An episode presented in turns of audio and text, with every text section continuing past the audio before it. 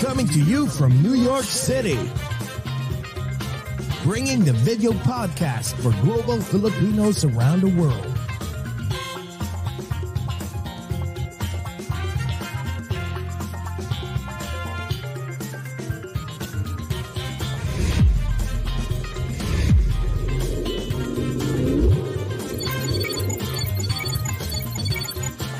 Watch and listen as we speak and get to know different celebrities, icons, influencers, and inspiring people. Join Jesse Dang and Jay Cass as they talk about anything and everything while bridging the gap between Filipinos of different generations and genres of choice.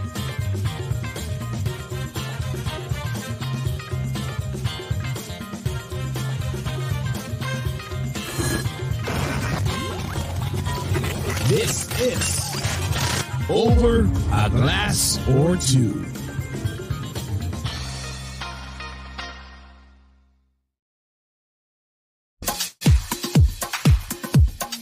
Feel ko ang ponytail ngayon. Uy, peram ng ponytail mo ha, I next know, time. right? Yes, yes, papahiram ko sa'yo to. Kumusta ka na, Jcas? Ayan, in-enjoy naman ng hindi masyado malamig na panahon. I know. Actually, lalamig na siya next week, pero the whole week until the weekend, summer na ulit kami ngayon. And then, magsa-start na talaga yung Ang weird- real fall. Weird talaga ng East Coast. Kasing I weird know. ko. Ba- I bagay na know. ba? Bipolar weather ng East Coast. Kasing so weird anyways, lang suot kasing weird lang suot ko ngayon. Parang I hindi ako know, but- nanalamin. I know. Actually, no, your hat is not weird. I love it. It's, ano, weird, but it's so cool. 'Di ba? Oo, ano yan? Galing Sicily. Oh my ba yung God. natin sa Italy? Sa Sicily? Oh, sa Sicily oh yan. my God, ang ganda. Diba ang ganda ng mga merch merch nila doon? Dapat Oo, bumili ako ng kakaiba bag. Hindi talaga. doon sa bag sa lunch bag mo eh. Oh my God. I know, namimiss ko na tuloy ang, ano, ang Italy. So anyways, teka, parang baliktad ata yung ganito ko, no? So anyways, good morning, good afternoon, good evening po sa lahat ng mga nanonood sa buong Pilipinas, sa buong mundo, sa mga taga-US, especially po sa mga taga-TFC subscribers, the Filipino channel, I Want TFC, FYE channel in Kumu, Facebook, YouTube, and of course, sa lahat ng mga nanonood ng mga taga Jeepney TV sa buong Pilipinas. Jekas, ikaw naman, go!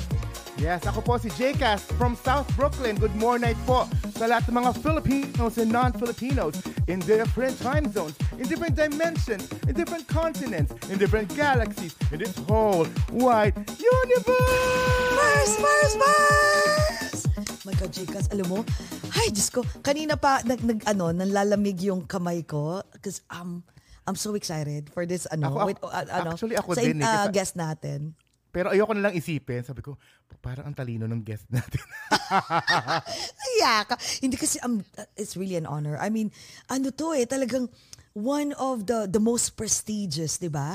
Uh, Oo. As actress in the Philippines. Theater and ano pa ha, movie uh, actress na multi-awarded pa. Tapos, may ganun dito na siya. As in, imagine mo ilang decades na siyang As in, hindi pa nga ata tayo pinapanganak. Celebrity na to, di ba? Tapos From biglang the nasa harap 70s na. pa eh, no? Grabe. Grabe. I think 60s pa. Tanungan na nga natin. Kasi talagang ano to, favorite to ng, ng mga, I'm sure po sa mga nanonood, ng mga, mga titas, di ba? Favorite yan. Tapos hanggang ngayon, favorite pa rin siya. Tapos, di ba, nakasama natin ngayon. At ito pa, ang anak po niya, si Sibyl Santiago, which is na-interview po namin nung past uh, two weeks ago, eh, di ba, parang close friend po namin. Kaya nandito Yes. ngayon ang kanyang mother. Yan! Excited na ako. Aha. My God, okay. So, bago tayo mag, ano, mag tuloy-tuloy ng chikahan, kailangan kong i-introduce ang ating special guest for this morning. Ayan! What an honor to have one of the most recognized and well-respected theater and multi-awarded character actresses in the Philippines for more than three decades. She has appeared in countless films like Tinimbang Ka, Ngunit Kulang, Oro Plata Bata, I think fav- naging favorite ko at one point when I was like in grade school. Between Walang Ningning to name a few. She also worked behind the scenes and directed Flor de Luna, one of the most prestigious TV soap during the late 70s until early 80s. Yan. Okay, one of her most notable achievements is her portrayal of the Maxima La Bandera character battling dirt in a widely recognized laundry detergent TV commercial. Naalala niyo pa po yun? Ako hindi na eh. Pero ipaparecall po.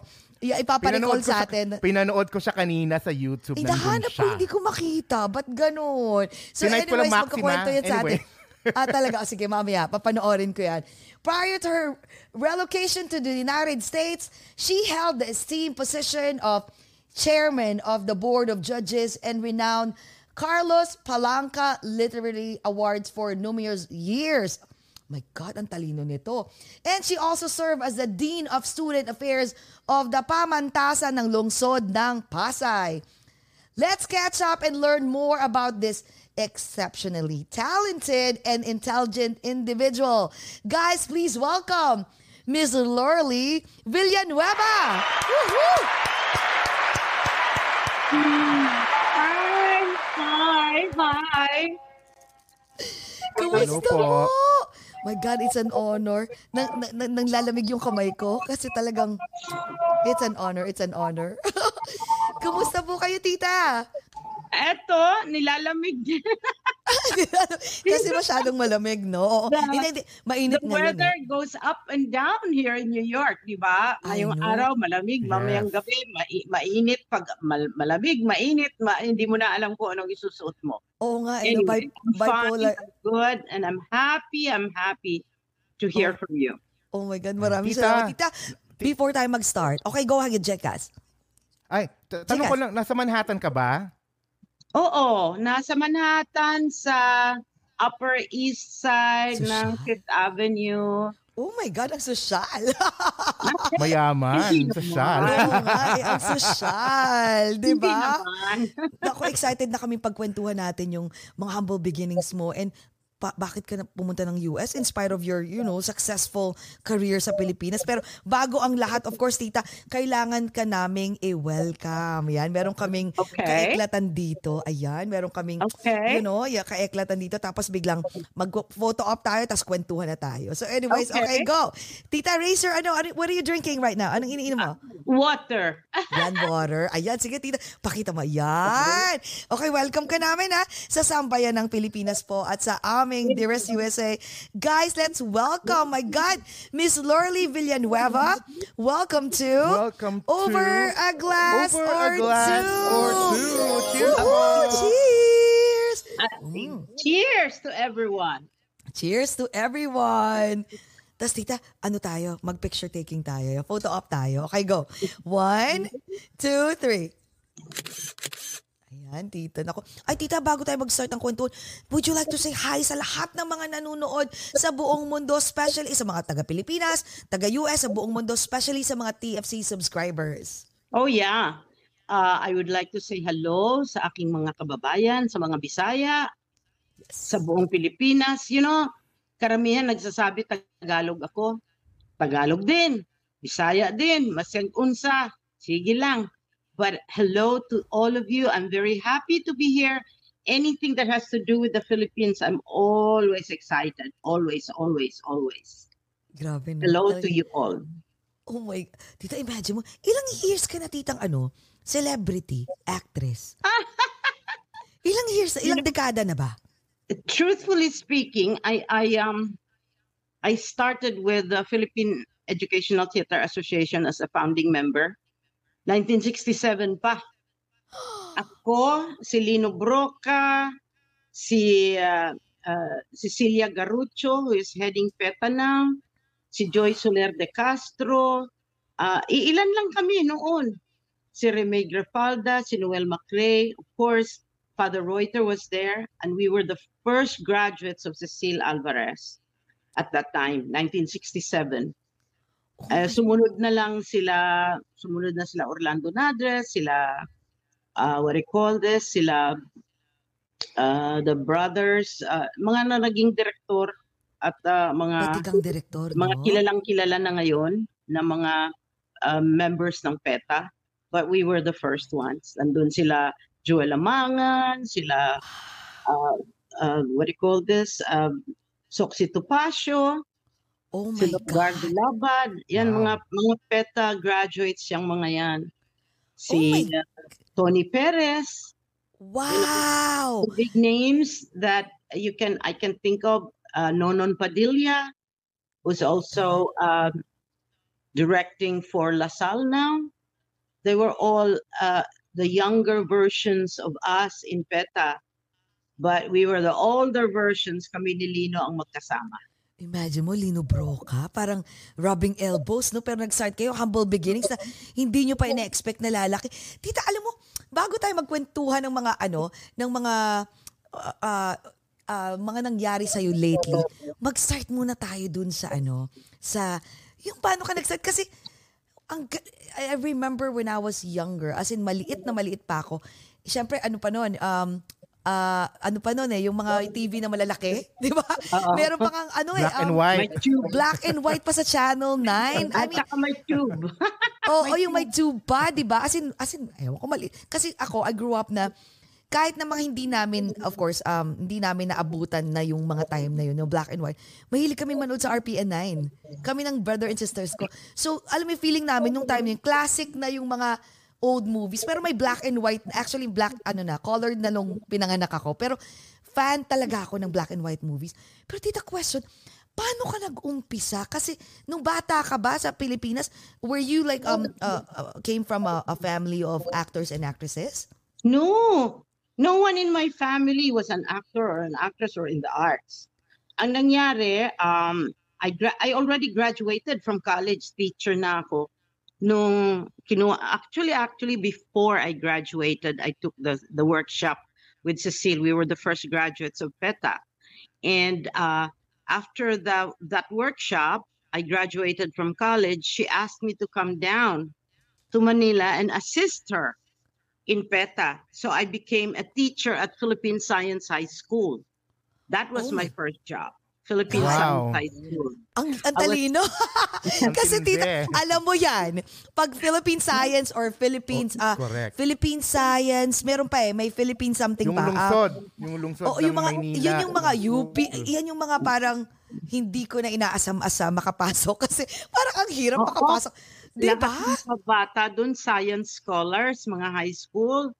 And we graduated some of the, my, uh, my students were some of the biggest names today, like uh, Butch Dalisay was my student, Reynante de Guzman, who became a writer. They all became writers and big names in show business. Kaladkad ko lahat yan sa PETA. So they were, they became writers. They, they came from Philippine Science High School. There was uh, Hector Gubalia, who is now uh, president of the uh, uh, some big name in UP, you know. So, um, ayan, um, uh, sa araw, nagtuturo ako para maghanap buhay kasi sa gabi, magpepeta ako, wala namang hanap buhay doon. Puro art, puro love. Love for for art, no? For Pero tita, before ka, I mean, before ka nag-start sa PETA, no, and nagturo sa Philippine Science, when you were younger, kasi di ba usually nagsa-start yan nung bata ka, na mahilig mag-terror. Ako nung bata ako, gusto kong gusto ko yun, hindi ko lang pinursu kasi sabi ng daddy ko, anak, walang pera dyan, magugutom ka dyan. Pero nung bata ako, mahilig ako sumali sa mga play-play. Alam mo yun. So, ganun ka rin ba nag-start noon? Were you always been Actually, artistic? Bata pa ako, bata pa ako, tawag ng tanghalan champion ako sa Visayas. Dahil sa lahat Singer? prisaa. Alam mo yung mga prisaa noon na extemporaneous speaking, declamation, etc., etc., singing. Ako lagi ang bato ng aking elementary school. Ang kaklase ko noon na best friend ko si Miriam Defensor. What? Wow. Oo, ah, sabay kami nag-graduate niyan. Pag ah, every year yan, siya ang valedictorian kasi puro siya ano, academics. Ako naman si Kikay, puro singing, dancing, Ah, mas extracurricular activities. palaging salutatorian. Kaya magkasunod kami niyan hanggang gumraduate kami. Si Miriam valedictorian, ako salutatorian. Wait, wait, wait. At saka, Anong, ah, ano? tita, ba- Nagulat balita ako. ako, di ba ano? Tsaka tita, balita ko, sa research ko, di ba ano, ano ka, parang hindi ka nat- natatalo dun sa ah, singing contest. Yeah, Tapos ah, kailangan, Yes! Tawag- ang tawag nila sa Iloilo, kalintang sa kadungganan. It was like the modern tawag ng tanghalan ngayon. So I was an undefeated champion for 16 weeks. Hindi ako matalo-talo sa Visayas, sa Western Visayas. So I was only like 11 years old. Kaya nga sabi nila, uh, Nora Honor was the youngest uh, Philippine singer, something na lumaki na ano. And I'm thinking I'm I must have been the youngest because I was only like 11 years old when I was sent to Manila to represent Western Visayas at ang nanalo nung year na yon sa tawag ng tangahalan si Jumedis Maturan. Kasi ang sabi ng mga judges I was too young to, to be 11 years. singing at that time. I was only 11 years old at saka yung tatay ko dahil military, masyadong istrikto, ayaw niya ng showbiz. Kaya pinauwi ako sa Bisaya. Balik na naman ako sa eskwelahan. Nag-high school ako sa ah, Colegio de la Immaculada Concepcion. Ngayon, sa St. Teresa's naman, di ako ang ako lagi ang sikat sa mga school plays sa Immaculada. Sa St. Teresa's ang kalaban ko lagi si Loris Guillen. Wow. Siya Puro, naman ang puro mga, sa puro mga icon to. ah. Miriam Defensor, grade school. Yeah, Miriam Defensor Sa anong was school my po? best friend in grade school. Saan ang school po? Sa La Paz Elementary School. Dalawa Sa kami. Bisaya. Sa oh, sa Iloilo. Sa Ilongga Iloilo. yan eh, di ba? And then Luis Guillen High School, St. High Teresa's. School. Oo. Siya naman sa kabilang school, ako sa kabilang school. So, pasikatan kami ng mga play. Yun. Oh Ah. my God! Alam mo, tita, ang galing ah. Kasi miira lang ako nakakakita ng, nakakamit actually ng magaling sa academics at the same time magaling sa mga extracurricular activities. Sa Imagine mo, diba? salutatorian, parang salutatorian lang ako. Pero at the same time, di ba, active ka sa maraming mga artsy-artsy. Oo, hindi ako nag-aaral eh. Gusto ko yung kumanta, gusto ko mag-declaim, gusto ko extemporaneous speaking. Panalo naman ako lahat, lagi sa Western Visayas. Champion ako ng buong Western Visayas. Si uh, Nagugulat Miriam naman, puro libro yan. Kaya palagi siyang valedictorian. Gusto ko malaman ano, Ah, tita, ah, genius ka kay- talaga. Oo. kay ano, kay Madam Miriam. Matapang na ba siya nung brate pa, yung bata kayo? Yes! Hindi, hindi kumikibo. Ay, Sumusunod sa akin. yan. Tahimik na tahimik. Tahimik na tahimik, hindi nagsasalita. Tapos ang gusto niya maupo sa likod ng ng ng classroom. Ako naman gusto ko sa harap ng classroom. Kasi siya nagbabasa ng comics sa likod. Ang favorite niya noon si Peanuts. Oh my God! And you became best friends kahit na rivalry mo Yeah, kayong dalawa. Pag uwi namin, pag uwi namin at the end of the school, pag ring ng bell, sabay na kaming uwi niyan. Sasama siya sa akin sa bahay ng lola ko. Doon kami kakain, doon kami magtsikahan, doon kami nag, you know, mga bata. Enjoy kami sa isa't isa hanggang uuwi siya sa bahay niya. Nakapit bahay ko rin siya, mga two, two streets away across the street sa La Paz. doon ang bahay oh my nila. God! Ang galing. Pero tita, so, wait, yung family mo tsaka family ni uh, uh, Miss Miriam Defensor, ano ba, like, were you like, came from an affluent family and si Miss Miriam ba eh, affluent family din? No, Miriam comes from a family of lawyers, no? Ang tatay niya lawyer, ang Ah, mother okay. lawyer. Tapos ako naman I came from a family of military. So kaya kami kaya ako naiwan sa lola ko dahil ang daddy ko na-assign sa Mindanao. So n- sa Iloilo ako lumaki ng elementary.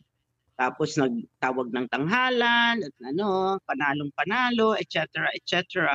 Pero when I was in college, maaga akong nag-asawa. Ay, Ay, syempre, love life, di ba? lang. Oo, kailangan Ayun. makulay ang buhay. Oo. So maaga ako nag-asawa na naputo lahat.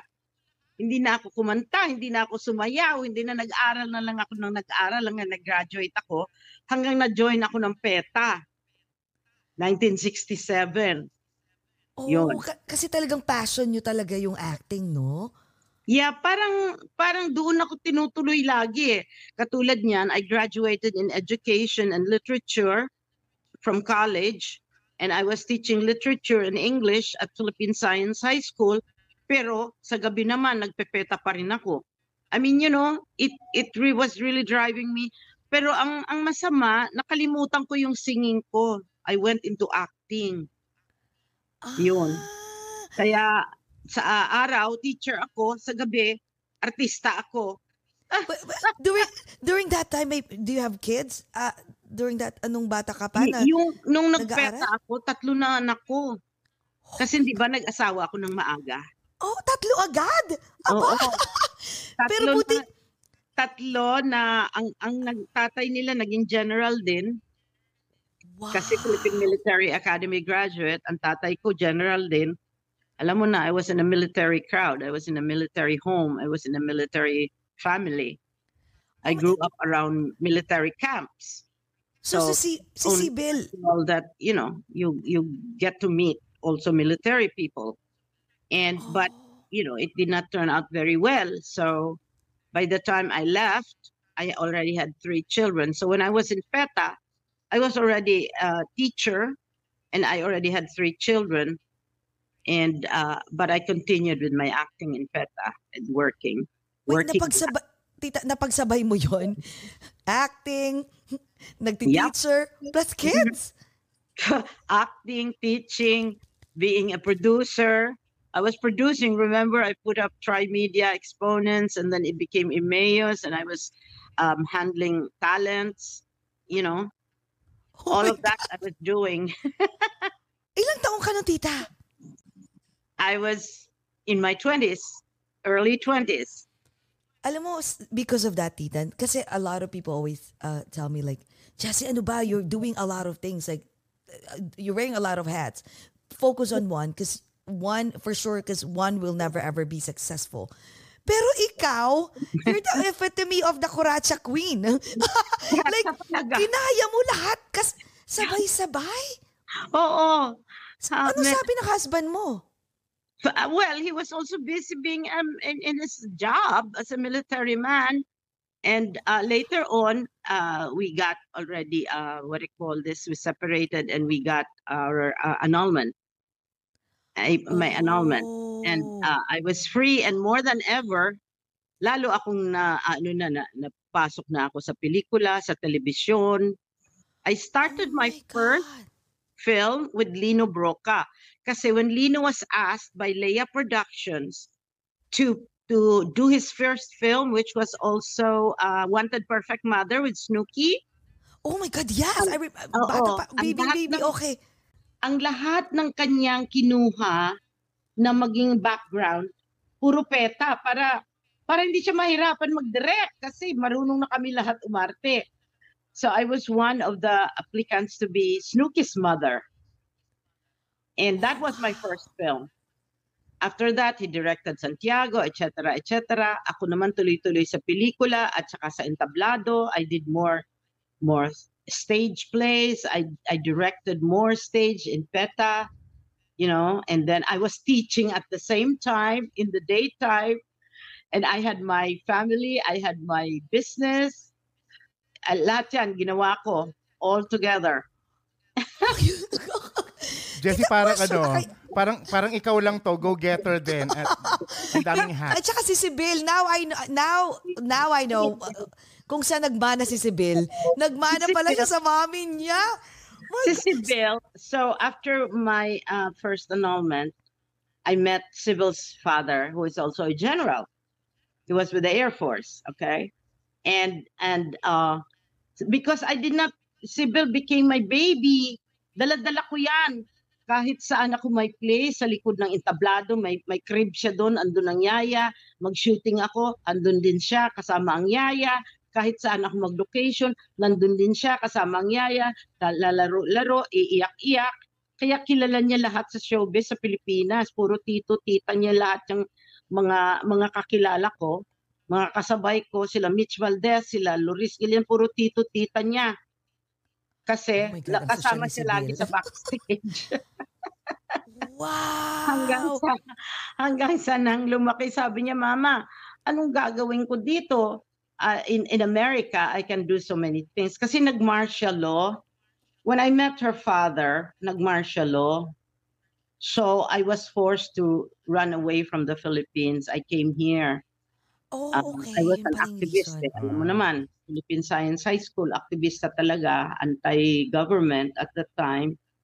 And uh, I came here and I had civil. So I lived here with Princess. I call her Princess, alone with her. And I, I saw and I, I lived the migrant life, you know. You know how you have to survive here with a child without a father and all of that. And I could not go back dahil martial law sa Pilipinas. So when I went back there, she was already about four years old.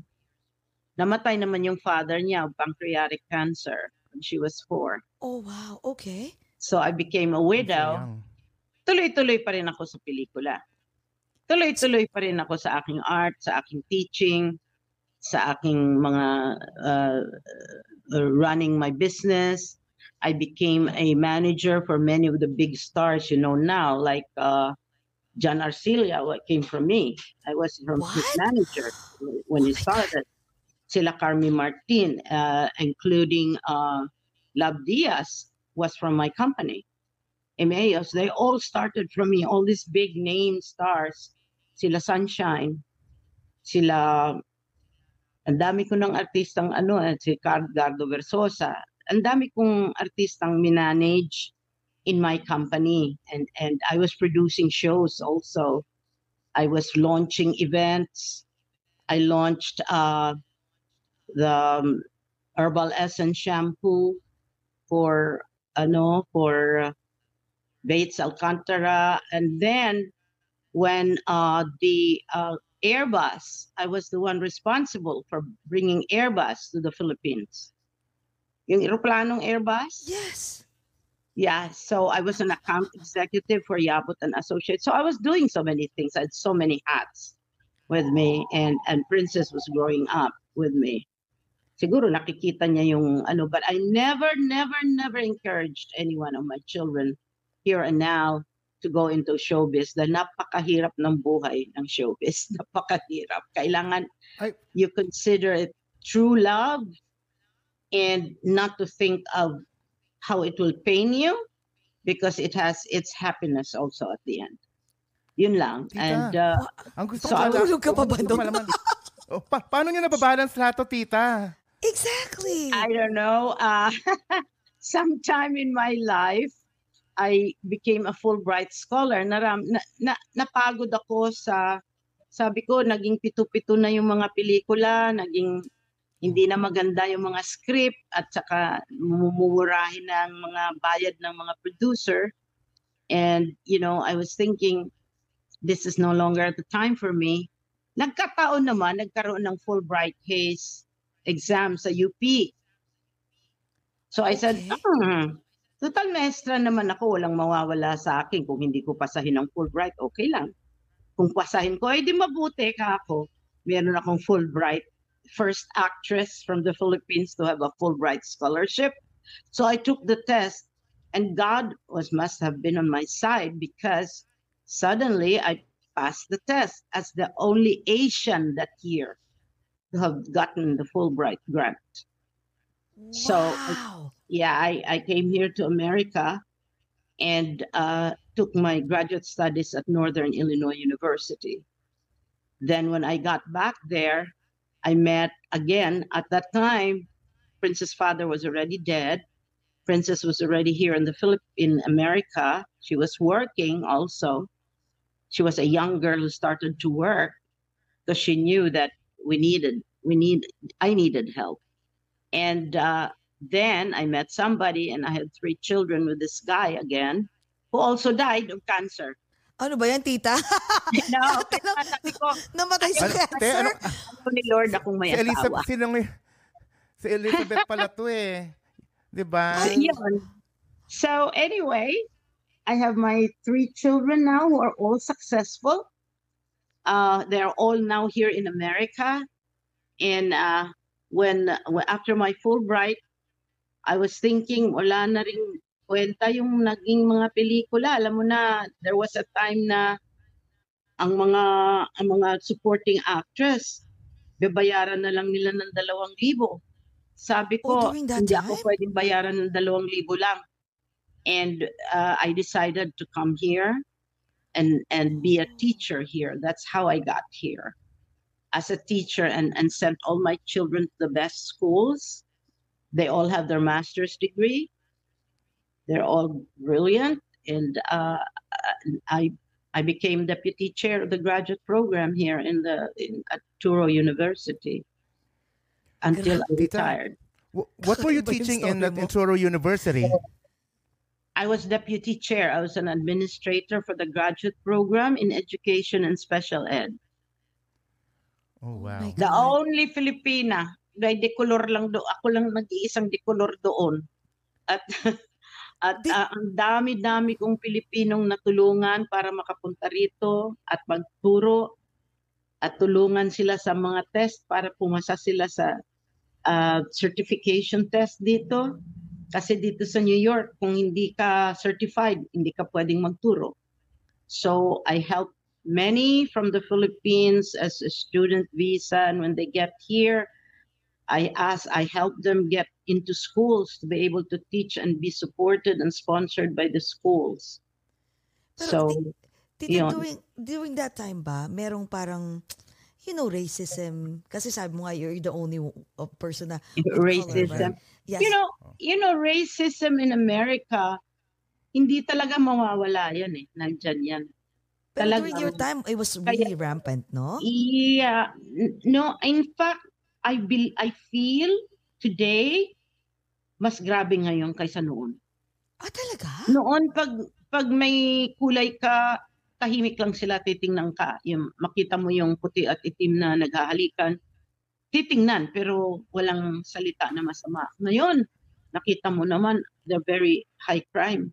Yeah, may, may, may physical iba- violence na ngayon eh. Yeah, Oo, yeah. oo, sa bagay, Yeah. sa bagay. Dati ano wala, yun. wala, oo, oo, Oo. tama, tama. At saka noon ang Asyano, ang ang Pilipino ha, hindi lahat ng Asyano kasi ayaw din nila ng mababa din ang tingin nila sa ah incheck, ganyan. Pero ang Pilipino medyo nakakaangat pero hindi ganun ka, kaano kaysa ngayon, nakakatakot na rin kahit Pilipino ka ah, dahil meron Asian crimes ngayon and all of that. But anyway, going back to to show business that's that's how it was with me in the Philippines and that's how I I got here when I felt that ang mga producers hindi na rin nagbabayad ng maayos wala nang respeto sa mga Pilipino mga artista. During sabi that ko, time. it's, it's time for me to go because this is not my I'm not going to prostitute myself in show business. I call it prostituting myself. If you just accept anything na hindi mo gusto dahil lang sa pera you know so mabuti na lang yung magtiis ako ditong nagtuturo kahit may winter kahit mahirap At Yeah, tita, yung panahon ba na yun, al- alam ko you're, you're a very great uh, respected uh, character actress. Pero nauso, nauso di ba yung mga ST-ST tsaka mga sexy? Inofero din ba kayo noon? Oo. Kaya nga doon nag-umpisa yung ano eh, yung si, sino ba itong mga artistang itong naghuhubad-hubad noon? Na Sila sila, Sarsi ba yun? Sarsi? Oo, sila Sarsi. Oo, Paloma, Pepsi Paloma, ayun. Up, Oo. oh, yeah. Oh, yes, Kaya yes, nga yes. nung, nung pumasok yung mga bold-bold na yan, tapos naging pitu-pitu pa, tapos naging parang wala nang kwenta ang mga script, Oo. tapos isang buwan lang, tapos na isang pelikula. Oo. Sabi ko, Oh, ay wow. nako, parang hindi ko yata ito feel. Yung mga massacre movies, di ba? Oo. Pero tita, Oo. nung time, nung time mo, nung, when you were starting in, in, of course, in theater and, um, uh, at saka sa movies, during your time nung nagsa-start ka, quality ba talaga yung mga ginagawa noon? Especially sa Oo mga naman. I. I mean, to say, uh, para sa akin, ang artista, dapat mamili ka rin eh. Dapat tingnan mo rin kung quality yung gusto mong gawin o gusto mo lang gawin para bayaran ka. I mean, you know, for the for the money. Yes. There are those who do it really because it's just for the money. Eh, ako naman noon nagtuturo at saka prinsipyo din yun eh. Kung, kung hindi mo talaga feel. Minsan naman, ah, gumagawa ako ng pelikula dahil natutuwa lang ako o mabait yung director o gusto ko, yung mga comedy ko, yung mga ano. Okay lang din yun kasi para sa akin during those early days, lumawak din ng lumawak ang aking ah, ano ah, feel for show business, di ba? Yes. You, you you you have a feel of everything that that is in the business.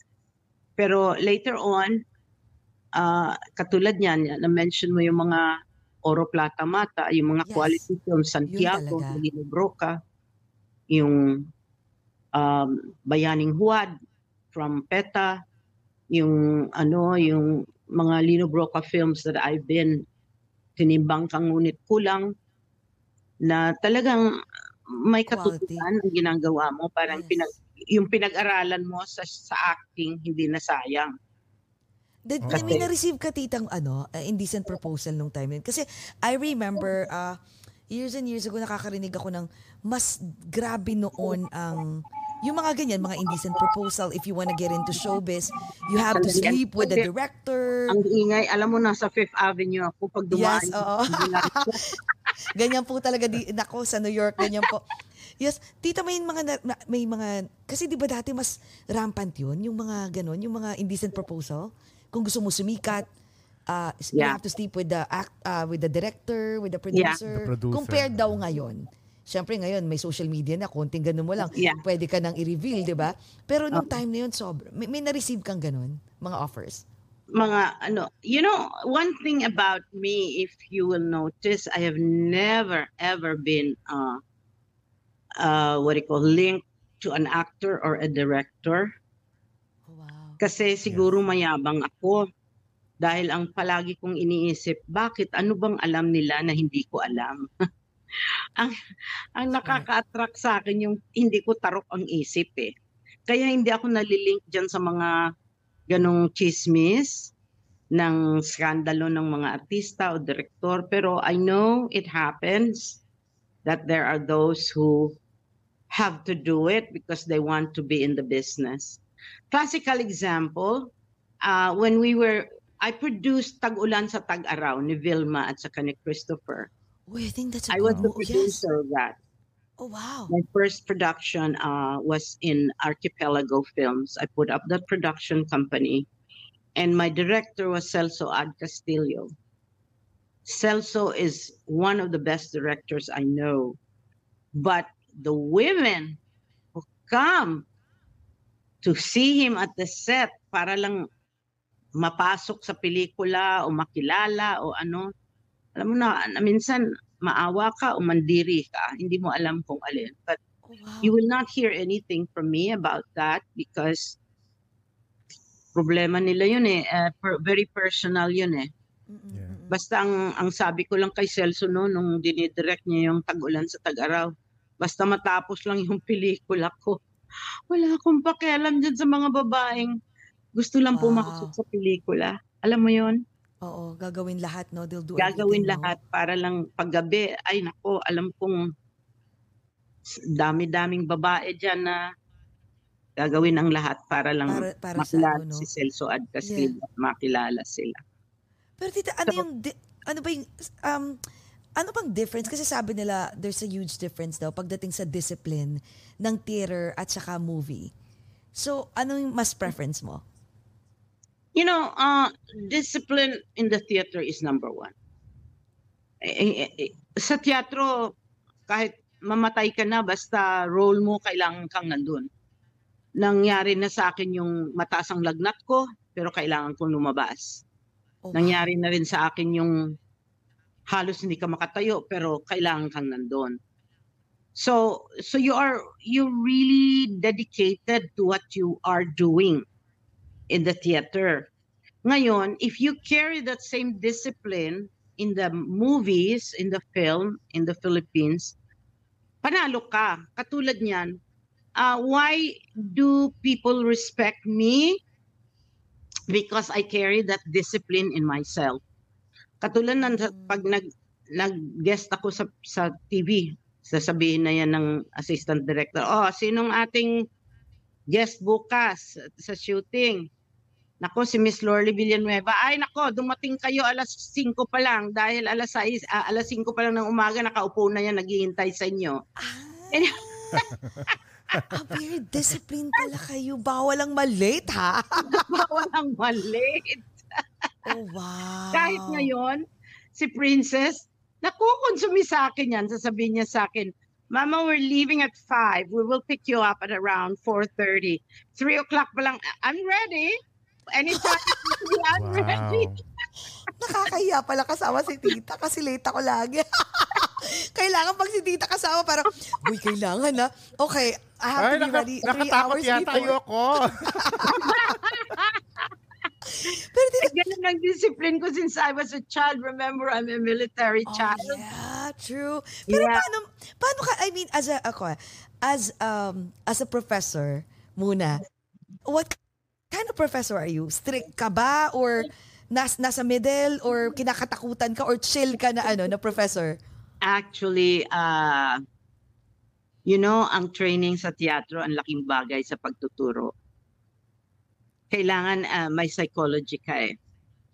May mga bata na pwede mong dalhin sa sigaw, may mga batang kailangang maamo ka. Dito sa Amerika, I started teaching grade 4 kasi kailangan mo entry unit eh. Kailangan mo may entry point ka eh. Hindi ka naman pwedeng basta na lang nandun ka na sa graduate school. So I started teaching grade 4.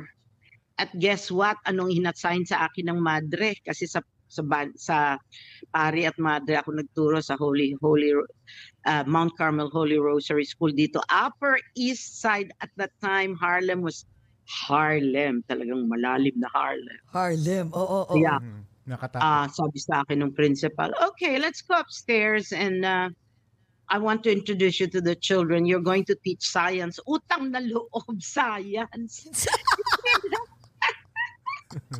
Darling, remember, I'm an English teacher in college. Ang first teaching job ko, Philippine Science High School, puro brilliant. Tapos ako'y magtuturo sa Harlem ng grade 4 science. Science. Was it a big slap? Okay, Oh my tapos? God. But I have to do it because I will have to have an entry point in New York City.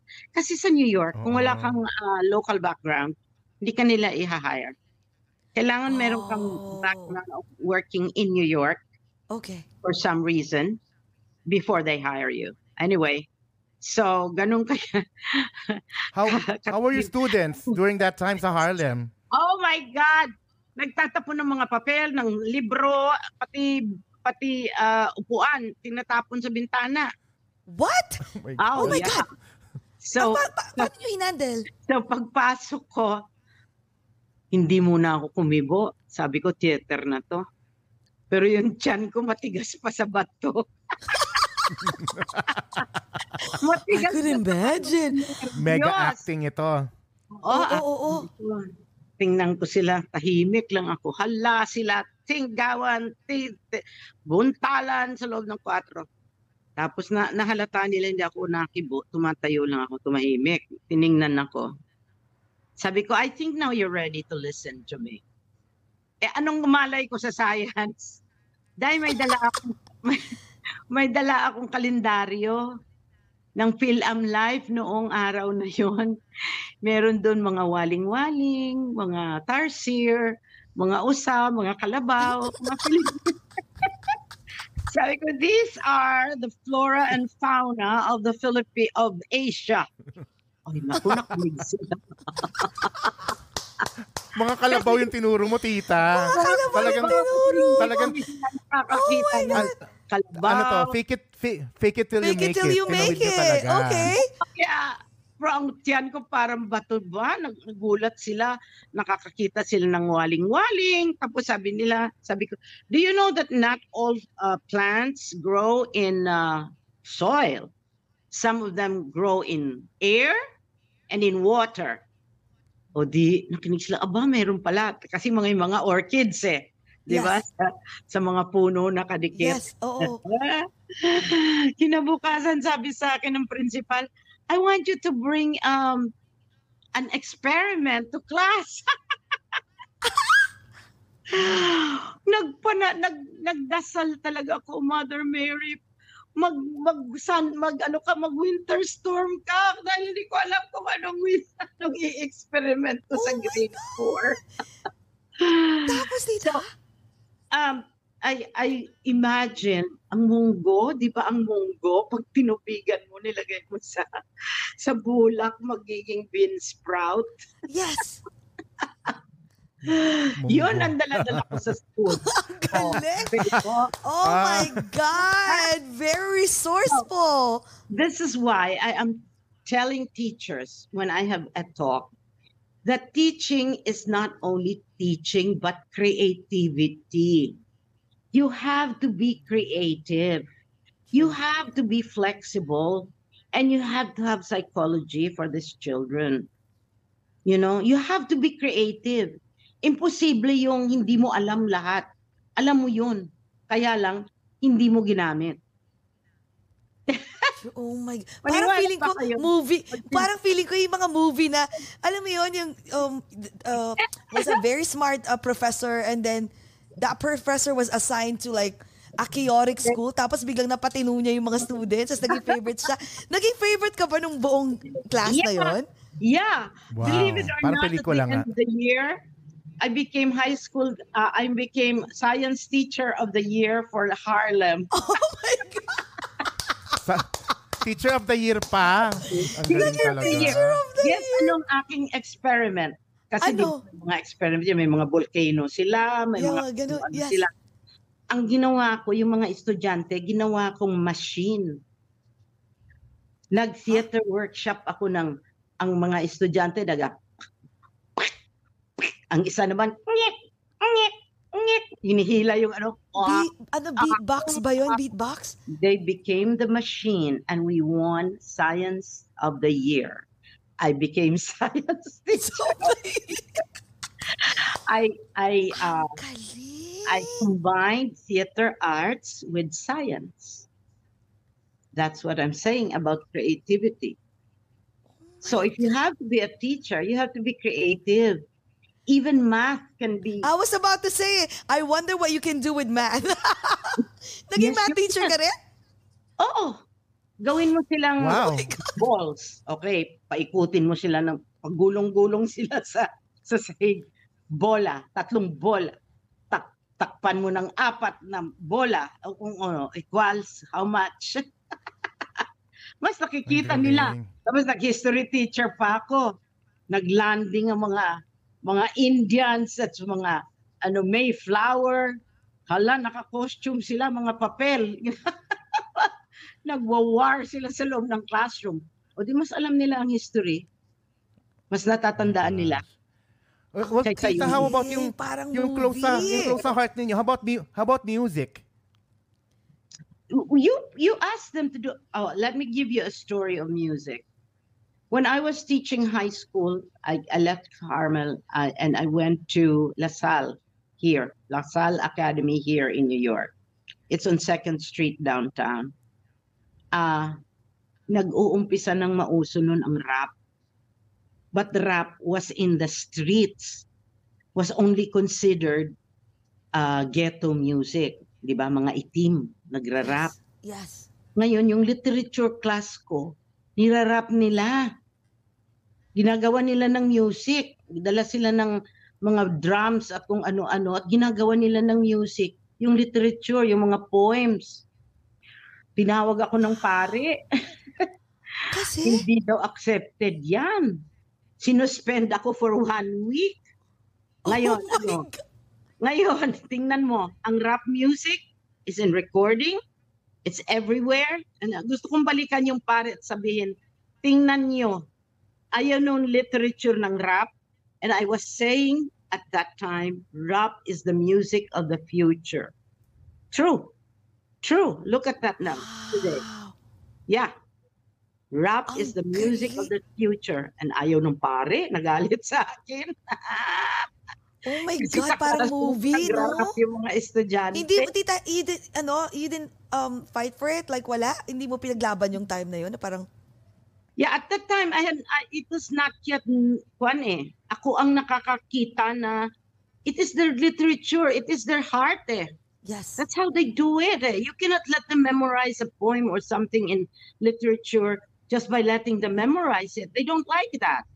But if you put it in a play or let them put music into it, they will remember it. Eh, hindi Really? naintindihan ng pare yun. Sinuspend ako. Oh my God. Oh, wow. Tita, imagine mo kung PE. Baka naman PE, ano ginawa mo? Naging PE teacher ka rin ba? hindi naman. Hindi ako, naging- hindi ako pwede maging PE teacher dahil hindi ako marunong tumakbo. Oh my God. Pero imagine na pag PE, ano kaya ginagawa ni Tita? Tuwa, yung mga puno, pinag... I remember very well when we were doing the movie Santiago, ang direktor si Lino Broca, may eksena na tatakbo kami lahat dahil andyan na ang mga tulisan, gagahasain kami. We will be raped. Sabi ni Lino, okay, takbo na! Run! Lorly, run! Hindi ako marunong tumakbo. Ang bagal-bagal ko, hindi ako talaga marunong tumakbo. Tapos sabi niya, ano ka ba naman? Nire-rape ka na, nakangis-ngis ka na. Oh my God. Sabi ko, Lino, ang buhot nila. Ninyo, oh, hindi nakakaliti ako. Ay, nakikiliti ka. Sabi ni Lino, nag, nagmumura ang Lino. I'm not gonna say it because we're on, on, on camera. Ano ka, eh, pi, sabi niya, yung pi, kinikiliti ka habang ikaw nire-rape. Lino, hindi ko kaya. But, you know, Grabe, no? those, You, those you work the with the master Lino Broca, tita. Wow. How was it working with him? Lino was um, in the beginning. We were we were taking workshops. Lino was our. Uh, he would write the news stories for PETA. Tapos dadalhin niya yan sa mga dyaryo. Siya yung messenger ni Cecile. Who would ever think that one day Lino Broca would be the one of the greatest directors of all? Wow. Yeah. Kaya tita, hindi mo masasabi talaga, no? Ang story ng isang tao, no? So you can never ever judge someone na No, hanggang dyan ka lang, no? Yeah, You- you're, yeah, you're, you- lagi ko nga Yeah. sinasabi, like, tita na ano, um, was there a, and, uh, ano yung lagi ko, sin- yan, wala tuloy ako. sa sobrang natuwa ko sa, sa kwento mo, parang, parang, you cannot judge that person kasi maraming tao na parang they always say na, na hanggang dyan lang to. Don't even give no, it a shot no, because no, you know what? no. you will never ever succeed. Pero imagine mo, Lino Broca, assistant lang nun, tapos biglang naging Yeah. kaleng. Kaleng. Wala akong You know, masabi, Lino uh, Broca. Wow. Today, in one of my interviews, I was asked, now that I'm retired, why don't you teach again, Tita? Sabi ko, you know what? The truth is, I don't like teaching. I'll tell you why. I don't like giving grades. To me, Oh. grades are irrelevant dahil it doesn't show the success of the person in the future. Kadalasan pa nga, yung pinaka-bright sa klase, yun yung hindi successful sa buhay kasi masyadong idealistic. Yung hindi masyadong bright, yun yung practical sa buhay at yun ang nag, nag umaasenso. You know what I'm saying? Totoo yan, tita. That's Yeah. why I have always remained really functional and practical about my attacks in life. Because if you're not practical, nothing will happen because life is so unfor- un- unforgiving. Life is unpredictable. So you have to be flexible, you have to be creative, and you have to be humble all the time. That's Totoo all. yun. Yeah. Alam mo, tita, naalala ko tuloy lagi sinasabi ng daddy ko kasi hindi ako mahilig mag-aral nung bata ako. I love to, mahilig akong maki, um, socialize. Basta mahilig ako mag-socialize lagi. Magaling ako sa mga socializing. Tapos sabi ng daddy, pero I have, ano, um, the gift of, um, how do you say this? Ano ba yun? Um, ma, ano, madiskarte. Bata pa ako eh. I'm very resourceful. Tapos sabi ng Smart daddy ka ko, na. very street smart ako. Tapos sabi ng daddy ko. Tapos, syempre yung mga relatives ko, mga cousins ko, alam mo yung mga comparison kasi sila yung mga talagang achievers, no? Tapos sabi ng daddy ko, pinapagalitan siya ng ibang mga tita ko na parang, ano yung si Jessie, ganito, parang lagi na lang nakikipag, um, street smart and oh, I always mingle with, you know, different people from, uh, uh, people from different walks of life. Lagi na sinasabi ng daddy ko na, anak, don't worry, like, pagtanda mo, um, magagamit mo yan. Yung networking skills mo, ginamit niya Yeah. word na networking Yeah. skills, Yeah.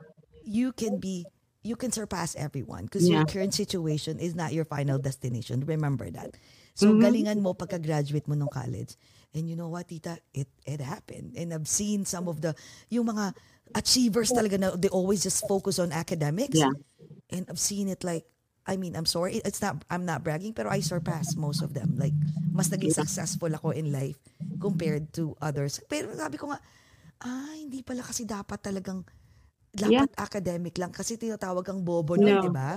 Mhm. Laging bobo kasi hindi ka nag-excel mm-mm. sa, sa, sa, sa school. Pero ikaw, tita, magaling ka. Kasi nag-excel ka both. No. Bira yun ah! I'm just being practical. Sabi nga nila, you can be anything you want to be. You can be anything you want to be. So it depends on what you feel you can do, do it. At saka I believe in reinventing. Katulad niyan, ah, alam nyo, nakascooter na ako ngayon dahil I had a spinal surgery. Who would ever think I would have a spinal defect, Mm. right? But then I said, wow, I cannot I cannot run on stage anymore because I cannot perform. Then uh, if I have to have a movie role, it has to be limited that I am in a scooter. Then I said, oh, why don't I find my voice again? Remember, I was a Tawag ng Tanghalan champion. Remember Yes. that? Yes. So I started to go back to my singing and doing concerts for charity. And now my biggest hope is that my activism is now to bring back the rondalia into mainstream. Kaya nga lahat ng aking background music ngayon, rondalia ang nag-accompany sa akin. Yung tatlong rondalista. Kasi kaya lang namatay si Lito David. Pero I believe in the rondalia now that we should encourage uh, it as a crossover music kasi kaya nila yung mga Phantom of the Opera, kaya nila yung mga bagong kanta. Bakit hindi natin inaano kung kilala natin yung sitar, kilala natin yung drums, kilala natin Yes. yung mga uh, mga uh, musical instruments ng India, ng China, ng ano. Bakit ang Pilipino hindi natin inaano ang rondalya? Kaya ngayon, ang Oo aking naman. focus is to go back to my singing for charity, whatever I earn, whatever little, big and small, I send to the old people in Iloilo, Asilo de Molo, which is my charity. They are old and disabled and mga abandoned old people. And I always have the rondalya. Kasi ang rondalya ngayon, gusto kong matutunan at makilala ng mga kabataan. Kasi hindi na nila alam ang rondalya. Di ba? Yeah, oo nga, no. Pero tita, sige, ano ulit ang rondalya? I'm trying to like, anong ginagawa ng rondalya? y- it, remember nung bata ka pa, ewan ko kung ano, kung sa probinsya nakita mo yung mga bulag na nagtutugtog lang ng kung ano-ano. Ang ang feeling kasi ng Pinoy, ang rondalya, instrumento lang na ginagawa ng mga mga probinsyano sa sa baryo at saka sa mga bulag. Hindi, Oh. ang gagaling nila. That's why we have a UP Rondalia here in New York. Oh, and and if wow. if I use at least a few of the, the laud, which is one of our instruments, the guitar, a Filipino instrument also, and the laud one, the higher one, then I can have my all my um, um concerts with the rondalia, which I have already done. I have done that. Wow. Yeah. Wow. Ano pong ka, kinakanta ninyo ngayon? mo. Ano pong kinakanta niyo? Ngayon nga gusto kong I have a plan kasi si Pete Lacaba, you know the name Pete Lacaba, one of our first, uh, one of our starring and biggest journalists in the Philippines. Mga kilalang pangalan yan sa journalism. Si Pete Lacaba is translating English songs to Tagalog. Kaya nga ako lang mag-isang kumakanta ng Lavian Rose in Tagalog. Wow. Nang ibigin mo ako, Sosyal. nagbago ang mundo. Ito'y nagkulay rosas. Pitla ka ba lahat yan? Siya ang nagtra-translate. Kaya ngayon, naghahanap ako ng sponsor to do a Salin Awit night at the Philippine Center where you have English songs na kilala ninyo na na-translate na sa Tagalog. Para kantahin sa gosh. Tagalog at rondalya ang accompaniment. Yun. Grabe, tita, you never stop, no? Evolving. No, you, you always You make sure to- na, ang galing. you have to reinvent yourself eh. Katulad niyan, I- since I cannot walk, I can sit and sing. Right? Wow. sayang naman if I let go my voice, I can still sing and I can still walk, I, I can still uh, sit, you know, and and uh, entertain a crowd for the sake of charity. So why not? Instead of getting and then you know I wrote two books, right? Yes. Dancing with the Dictator and Realms of the Unknown. I've written two books that have been published. And uh, Dancing with the Dictator was dancing with the old Marcos Yes. when he kidnapped me for five days. Wait, wait, wait, wait, wait. Yeah. I was kidnapped. you for five days? Yeah, in during martial law, I was kidnapped by the old Marcos for five days, thinking that uh, yung scientist ng ating nuclear plant was in love with me and wanted me. Eh, alam mo naman nung panahon na yun, pag gusto ka nila, kahit may asawa ka, may anak ka, o ano, kukunin ka nila. Okay. But I refused. And you know, in the end, this is the funny part about the book. Kasi aktivista ako, di ba? And in the end, he became one of my best friends. It's a, it's really a, what I call the juxtaposition of, of events. So now I, I do not say anything about it, but I wrote the book about it and my, my fears. And when Princess was born here in martial law and, and being kidnapped and the migrant story, it's in my book, Dancing with the Dictator. Oh Yung God, isa naman. Realms of the unknown, lahat ng paranormal experiences ko because I believe in the paranormal. It does You have exist. third eye too? Yeah, I have a third eye. That's they call that. I don't know. kung Tawag nila third eye. nakikita ka ba sa ano ko, tita? So you can, wait, can you tell like the aura of a person? It's, Kasi it's fully open. I tita. can feel when a place is not a good place. And and uh, yun lang. And I I deny it eh. I don't want to be able to see. Kaya sinasara ko ayoko. Ah. I leave it to God. God God is still everything. Pero He- ano he ba did tita, yung yung um third eye mo is it widely open or or semi open? It's semi open in the sense that I can feel, I can tell, but I do not want to encourage it. But I have my own experiences. Ano Yung- pinaka worst tita? What Yeah. was the worst Like um experience sa paranormal? I have I have many. When I see you, I'll give you copies of my book. Or you know what? Sige, tita, I-text mo ako ng address nyo at email ko sa inyo. Oh, I'll see um uh, I will see um Sybil this Tuesday. Okay. Yeah. yes. Okay. I'll give you to both of you copies of my book. Para Up yung topic natin.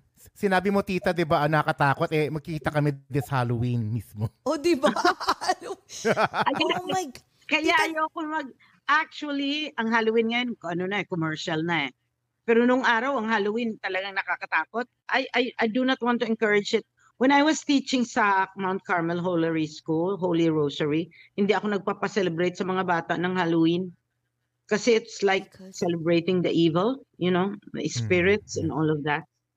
Oh, Pero ngayon, iba na, yung mga no? bata mag-costume eh. Ngayon, naging costume party na ang Halloween. eh. I know. Oo nga, Parang totoo ako, yan. yung Iba-iba pag na hindi- Pag wala kang pupuntahan pag Halloween, pag Oo, hindi ka ano na- naka-costume party. costume party na siya eh. Hindi na siya nakakatakot Oh katulad nung araw na talagang totoong naniniwala ka sa mga ano. Tita, I, I, I wanna read the the book also because I wanna see like what happened to you nung during the time na na-kidnap ka. Ano-ano? Pero nung nakidnap ka, tita. Pero tita, curious lang ako. Uh, um, Siyempre, babasahin namin yun, no? So, mga taong hindi nakabasa. So, when you were kidnapped for five days, how did you escape? You know, it's funny because on board the ship sa RPS Pangulo, pinaliligawan niya ako dun sa German scientist. And I always said, pag ako inirape ninyo, ako'y magpapakamatay, lulundag na lang ako sa dagat. Di ba? Ah, anak ko na noon si Princess. Ah, hindi pwede. Sabi ko lulundag. Pero alam mo, ah, this I must say, nirespeto naman nila ako, hindi ako pinilit. At ah, niligawan ako ng niligawan, limang araw ako nandun, ah, sunod-sunod sa kanya, magja-jogging sa sa Bataan kasama ni presidente uh, at enjoy siyang magkwento tungkol sa mga maligno. Kasi si Mako mahilig sa maligno. Ah, Nakikinig siya sa mga espiritu. Tapos chismoso din. Gusto niya yung chismis ng showbiz. Oh my God! Okay. Kaya ang nangyari, naging magkaibigan kami. You know? Kaya hindi niya ako sinaktan, hindi niya ako nung nung nung pang limang araw na na bumaba na kami, umuwi na kami dahil si um con, conjen noon dito si ano eh si Romualdez yung kapatid ni Imelda Okay. na ano yun na ano to um he was um, hostaged held hostage by the father of Licauco si Licauco hinostage niya yan si Conjen Romualdez dito sa New York at that time na pag hindi pinakawalan ng anak niya sa bikutan sasaksakin niya si Romualdez kaya si Imelda umuwi galing ng Indonesia na nagsa-shopping sa Bali kaya nung malaman ni Mako na pabalik na si Imelda, inuwi na rin ako sa Maynila. Binaba na ako sa barko. Pero alam mo ba na nung may sakit na siya, papunta na sila ng Hawaii, tumawag siya ng isang conference ng Fulbright Scholars sa Malacanang. Siyempre kasali ako doon dahil Fulbright Scholar ako eh. Um, uh, by that time, mataba na ako. Doon ako sa likod umupo at baka, baka makita niya ako. Ayoko nang makita pa ako. Alam mo bang nakita pa niya ako? Pinatawag niya ako. So lumakad ako papunta sa harap sa presidential table at saka sabi niya, Lorly, what do you need? I said, nothing, sir. Kasi ilang beses niya akong tinanong yan, ano ang kailangan ko, ano ang gusto ko sa gobyerno ano ang posisyon gusto ko, palagi ko sinasabi, nothing, I'm okay. Nothing, nothing, nothing. Talagang nothing. Kahit yung kahit yung ah, commission ko sa Airbus, nang pinasok ko ang care Airbus, dapat 5% ako kada eroplanong pumasok sa Pilipinas. Wala akong kinuha. Kanila lahat yun. Ayoko. Kasi- Wow. uh, I want to be able to look up my eyes in the morning and look at the mirror and say, I have been true to myself. Mhm. I have not done anything against my will. You know what I'm saying? I'm honest, I'm clear, my conscience is clear, and that's how it shall be. Even if I remain poor. Wow. I should have been very rich a long time I'm ago. sure, I, was about to say that, Tita Grab.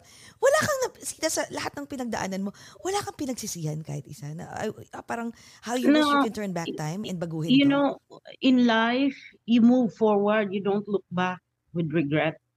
Because if you keep looking back with regret, you'll never progress. So Mhm. just move on. Kung kung nasaktan ka man ng ibang tao, huwag mo nang lingunin. Diretso lang. Focus front. Never look back with regret. That's all.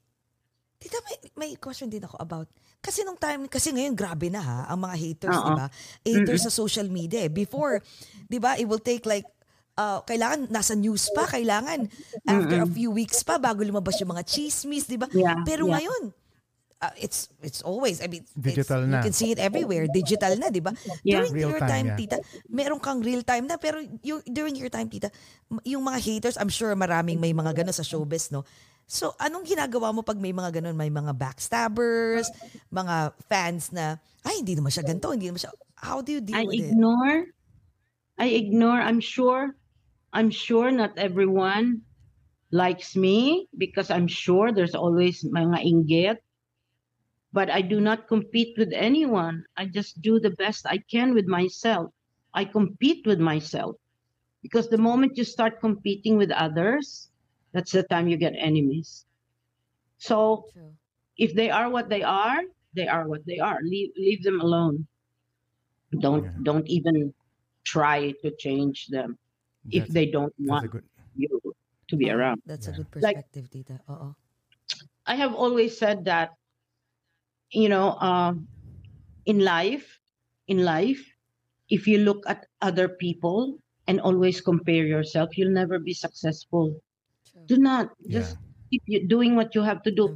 Kahit laitin kanila o ano, kung wala kang ginawang masama, I I believe that wala akong nagawang masama kaya wala namang may masamang loob sa akin. Minsan mayroon akong direktor na bata pa. Walang alam, alam mong mali-mali yung mga blocking o mga tinuturo. Hindi ako nakikialam dahil siya ang direktor eh. Wow. Ngayon, Oh, wow. kung ako ay artista niya at ano, I will have to say it nicely, direct. Ano kaya kung ganito?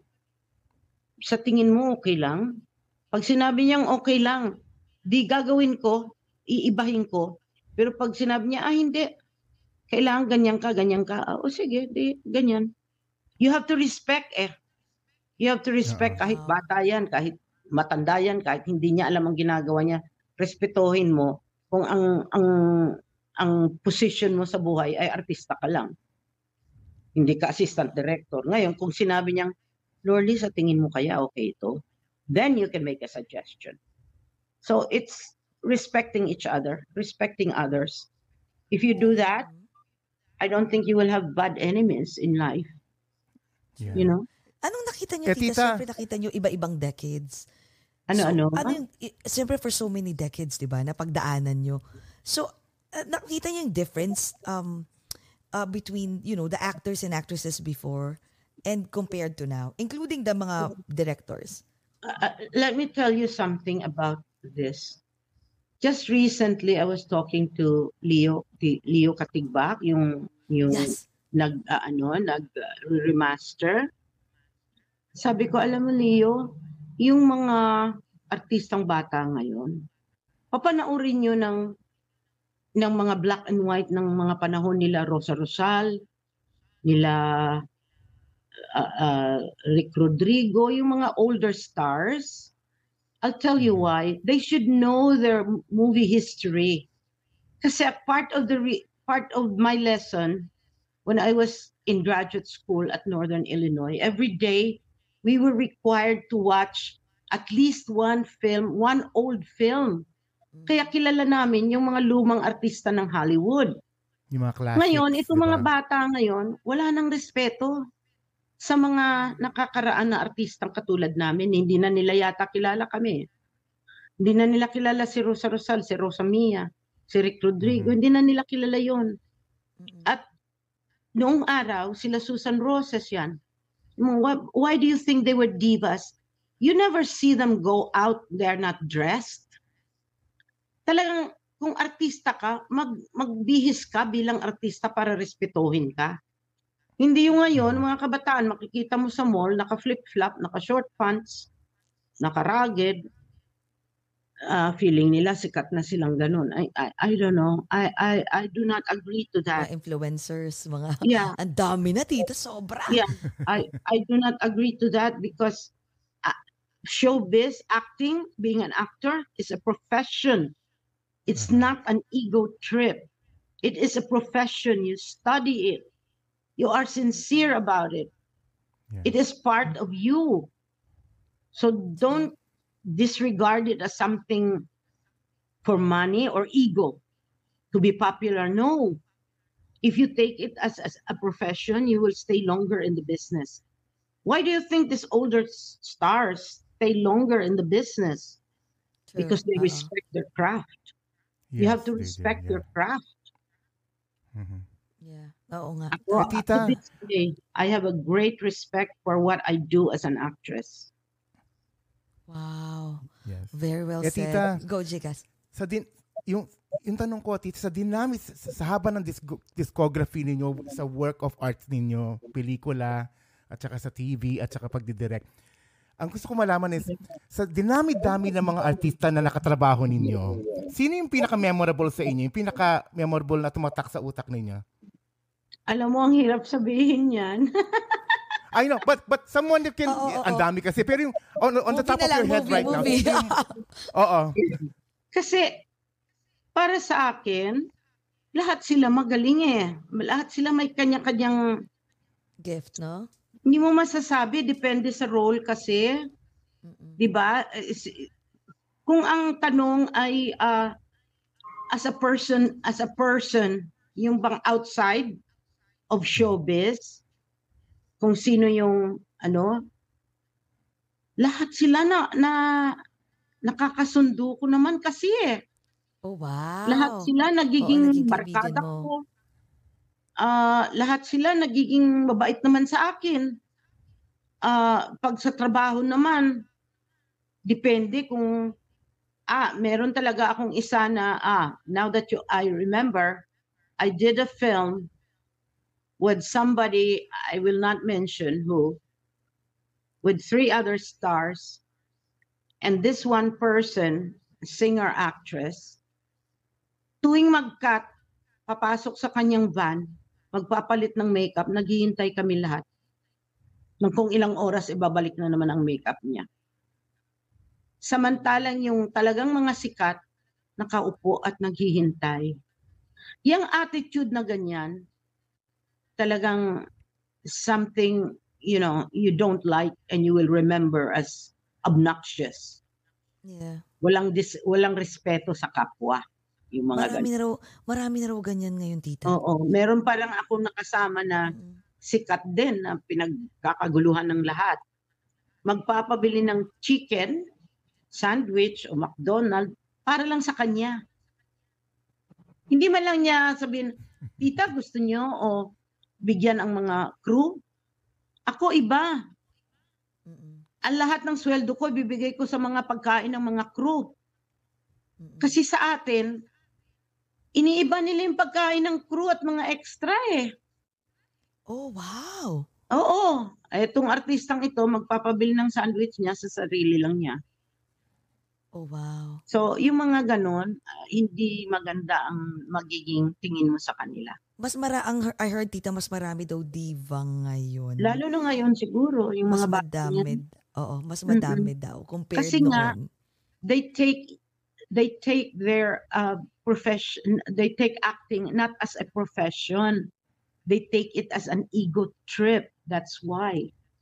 Uh, Yeah. people Uh, like us The take it as a profession. Yun yung yun yung parang naging teacher ka, parang naging abogado ka, parang pinag-aaralan mo at seryoso ka, Mm-mm. True. you know? Sabi nga ni ano ni tita ni ah, si I'm sure you know the Nepales, no? Si Janet, Tita Janet and Sir Ruben Nepales. Yung mga nasa nasa um uh, ano ba si ah, Grammys, right? The Golden So Globe si- sila. Ah, yeah. Golden Globes, I'm sorry. Golden. Glo- Globes. So so we asked kasi we had an interview with them. Tapos one question that we asked was so ano yung um difference ng mga you know mga sikat na Yeah. actors and actresses compared to the influencers. Ang sabi nila na sobrang dami na sometimes you don't know pero may, they have like 12 million followers, 20 million followers and whenever they ask questions ang mga ang mga answer is totally different out of the topic or sometimes they will Yeah. just Yeah. create something para mapansin na walang Yeah. sense. Yeah. Parang sabi ko, oh my God, nakaka, Yeah. nakakalungkot ang mga kabataan naman Yeah. ngayon. Yes, No? because they don't take it serious. It's an ego trip for them. It's money. It's a money game for them. Oo, It's a popularity game for them. It's looking good. Who has the biggest boobs? Who goes to Botox? Who goes to Bello? Who goes to... You know what I'm saying? Hindi na natural ang tao. Uh, in my life, I work all day. I go home to my children. I'm in my house dress again. I'm not an ordinary person because my acting was just a job. And when you have a job, at the end of the day, you go home and you become yourself. Mhm. You're no longer in the job. But when you're in the job, you do the best you can with your job. True. Totoo yan, tita. Tsaka Mhm. dati, tita, nung time nyo, hindi uso yung natural talaga, no? Natural beauty. Yes. walang Botox, walang filler, walang Yes, anything. Yes. Wow, ang yes. galing. Ang galing. Sarap Eh kayo, balik-balikan. tita? Like, ah, oo. wait, ang gusto ko, tit, tita, ang gusto ko malaman. Kanina ko pag gusto, kanina observe, ang, ang ganda-ganda nyo, tita, at ang Ay, fresh-fresh Ganda ng ninyo. skin. Anong anong secret? How- like what do, what do you do? Ano, how do you how are you, how are you fresh? uh, keeping up, keeping young? darling, I'm so old already. I know, but you don't look like it. Like, ano po yung anong, anong, like, daily regimen? Mag, mag ano ka lang, wag ka na ma-stress. Ay, Oh, that's yun a good yun. uh, Wag advice, daw, yes. bawal Totoo yan. ma-stress, no? Wala, wala masyadong stress, everything- number one. Totoo Wala, yan. wag ka nang ma-stress at saka wag kang mainggit sa iba. Bayaan mo sila. Oh my God. Pero at tita, ha, I, I know mag, ah, ano pa, ko, one and a half hours na, pasensya na tita. ha. Sabi nga ni Sibyl, you have to go to sleep na rin ng maaga. Tita, Oo question, nga. um, I have a question, I'm curious lang ha. Siyempre nung time na yun, ang dami mo nga napagdaanan, no? Nahirap, mahirap bang maging ikaw? Mahirap bang maging Lorly Villanueva?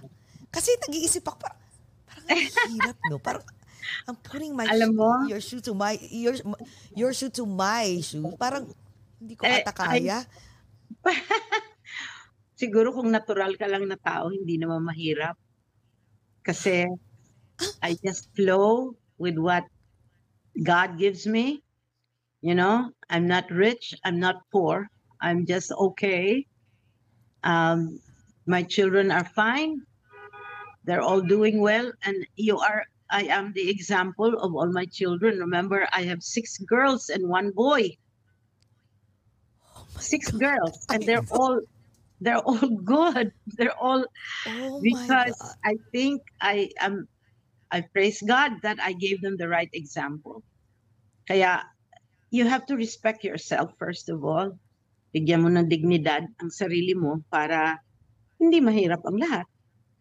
Um, pag, pag may kailangan ako, laging alam kong maraming magmamahal sa akin o makikiramay kung ako'y mawala dahil ang dami-dami ko na tulungan, hindi ko na iniisip yon.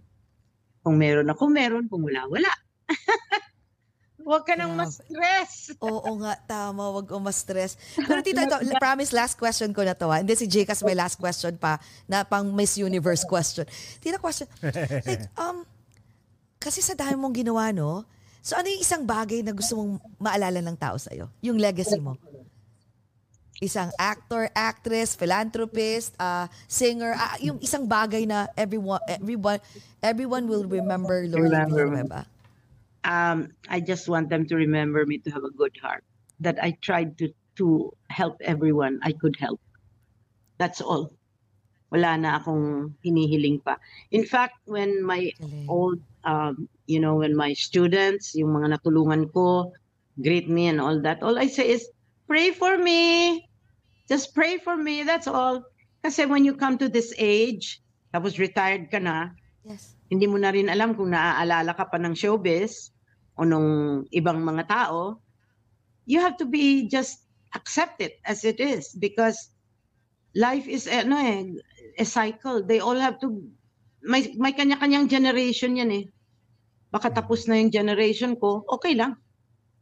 Accept. Accept. Di ba? Galing. How And to oh, be what a life you what a life you lived, Tita Lorly. Oh my God! Grabe. Lahat na, the Ang whole dami nine pa yards. niyan. Ang dami pa. mukhang, Kaya, mukhang hindi tita- pa nga natin na-cover eh. Hindi pa natin na-cover lahat. Tita, if you don't mind, sasabihin ko, kukulitin ko talaga si Sibyl. Sis, I wanna have a, a- we wanna have a dinner with you. Yeah, yeah, yeah. Kwentuhan! Yung talagang mahabang kwentuhan. Hindi pwedeng mag-start tayo ng 6 eh. Dapat mas maaga. Di ba, brunch till dinner? Ang parang lahat kami siguro nakaganon lang. Okay, tita, kwento pa nga. Ang dami Kasi ang dami Oo. naming matututunan sa'yo eh. On Tuesday, Dapat- I'll give you a copy of my two books. Yan. Papadala Promise, tita. Tapos, tita, sabihin ko kahit brunch ah. Oo, sige. Promise ah. Anytime, Oo. anytime. Sige, Oh isa-set my God. Sa We're bahay. excited. Because I feel like, tita, it's more than, ano eh, reading a book. Pag ikaw ang nagkwento, live talaga, na alam mo yon Yes, lesson, and- yung mga And lesson learned. We're not yes. gonna, we're not gonna ask questions like this. We're just gonna listen. Yes. Tapos mag, magti-take down kami ng notes. Oh my God. Kasi ako, tita ako ha, naniniwala ako sa buhay. Natututuwa ko. Eh, hindi ko, I mean, pag ibang tao mag-ask ng mga, ano, ng mga advice, and then you give, you know, your two cents a logical um, advice. But hin- hindi ko naman, the reason why I gave those advice, it's because I didn't experience it. Di ba sabi nila, um, kaya, uh, ano, ang experience is the best lesson, right? It's because I love to listen. So whenever I Yeah. listen to everyone's um, narrative or yung mga story nila in life, dun mas marami akong natututunan. And I feel like I'm gonna learn a lot from you, which is I'm so excited. You know, when you listen and you learn vicariously, that is the best way to, to conduct your life. Kasi na nare-realize mo from other people's experiences what is applicable to you and what is not. But it does not necessarily mean that you have to live that life. You have to live your own life the way you want it. Sabi ko nga, you can be anything you want to be. Ngayon, I've, I'm, I'm slowed down a bit now, uh, but uh, it doesn't mean that I do not have the same aspirations. I still want to be able to do the rondalya, meron magawa. Mm-mm. Magsusulat pa ako ng storylines. Marami pa. Wow. Marami At saka pa. ano, at saka tita, willing ka pa mag-act, 'di ba? Pag meron pag meron role na tama. O Anytime Oh, with the diba? right script, why not? Yeah. Definitely. Galing. My God, Tito, maraming salamat. Teka, Jekas, teka, ikaw naman yung last question mo. May Oo maganda nga. yung last Nako, question ni Tita. nako. Ay, ni Tita Jekas. eh. Dahil you, you wear many hats. Gagawin naman kitang beauty, uh, uh, kasama sa beauty pageant ngayon. This is a very beauty pageant question. So, Tita Lorly, if you were given a chance to travel back way in time and you get to talk to your younger self, to young Lorly, what are you going to tell her? You know, I would not change anything. I would tell the young Lorly, uh, go ahead with what you feel is good for you, what makes you happy. I've had through, I've been through a bad marriage. I've been through two good marriages that I lost, but I have the most beautiful children. So I, I do not look back in regret. So I will just tell the same Lorly, don't look back with regret. Just move on because I have accomplished so much. I've helped so much. I have done so much more than anybody can even think of. I have lived a very colorful life. And siguro sa lahat ng yon, ang Diyos talaga ang tumulong. Kasi I have been alone and I have been good to myself. Yun lang. I would tell Lorly, Yes. no regrets. Grabe, ang dami ko natutunan ngayong gawing to. Parang na naman ako nagbasa ng libro. Maraming salamat, Tita Dorley. We're looking forward to have dinner with you. Yeah, As yeah. in Yes. brunch or dinner, I don't care. Uh, we will be there. You set it up. I'll set it up with Sibyl, ah. Oo, sige. Oo. Tita, if, if you want, if you don't mind, we'll go to your place and we'll bring food, we'll bring, Yeah, drink yeah, wine? yeah. Ha? Talaga ha? Ah, sige, sige, sige, sige, sige. Sige, Para makachismis Wow. tayo. Yung chismisan. Agahan natin. Para Ang dami, tayo ang daming chismis niyan, Jessie. Naku, Uh, ano, ko three decades, more than three decades of chismis to. I cannot wait. Mula sa, mula sa before PETA days from from Miriam Defensor all the way to now. Wow! I cannot wait to hear those stories. maraming maraming salamat, Tita Lorly Villanueva. It's really an honor. Kanina, ang lamig ng kamay ko. Ngayon, nawala na yung lamig. Kasi I know. it feels no. like you're, you're, it, it feels like home. I don't know, like pag I, I am the ka iba. person there is. Huwag kayong matakot. Maraming Please. salamat. I love you all. Salamat, Tita. Tita, before we end, um, would you like to um give your last message to everyone? um, I just want to say um, to everyone, especially now that the world is magulo, Yes. magdasal lang tayo. Wala naman tayo nang magawa. At maging mabait tayo sa ating sarili at kapwa. Tulungan, tulungan. Please, tulungan. Mhm. Ang hirap ng buhay ngayon, tulungan. Huwag tayong maging madamot sa isa't isa. Okay? Yes. Salamat, Tita. Maraming salamat. o, Jcas, close our show for this morning. Go ahead. Yes. Thank you mga kaogat for watching this episode. Very inspiring. Don't forget to share this amongst your family and friends. Salamat po sa lahat ng mga subscribers natin sa The Filipino Channel TFC sa, buo, sa buong mundo at sa ABS-CBN FYE channel po in Kumu. Mga communicants po natin, maraming salamat. at lalo na Yes. sa mga nanonood sa atin sa buong Pilipinas via Jeepney TV. Oh my God, our icon, our legend, Tita Lori Villanueva. Salamat po at nakipagkwentuhan kayo sa amin ngayon this morning night. Salamat po, binigyan niyo po kami ng time ninyo. And we are very, very looking forward to see you in the flesh very soon.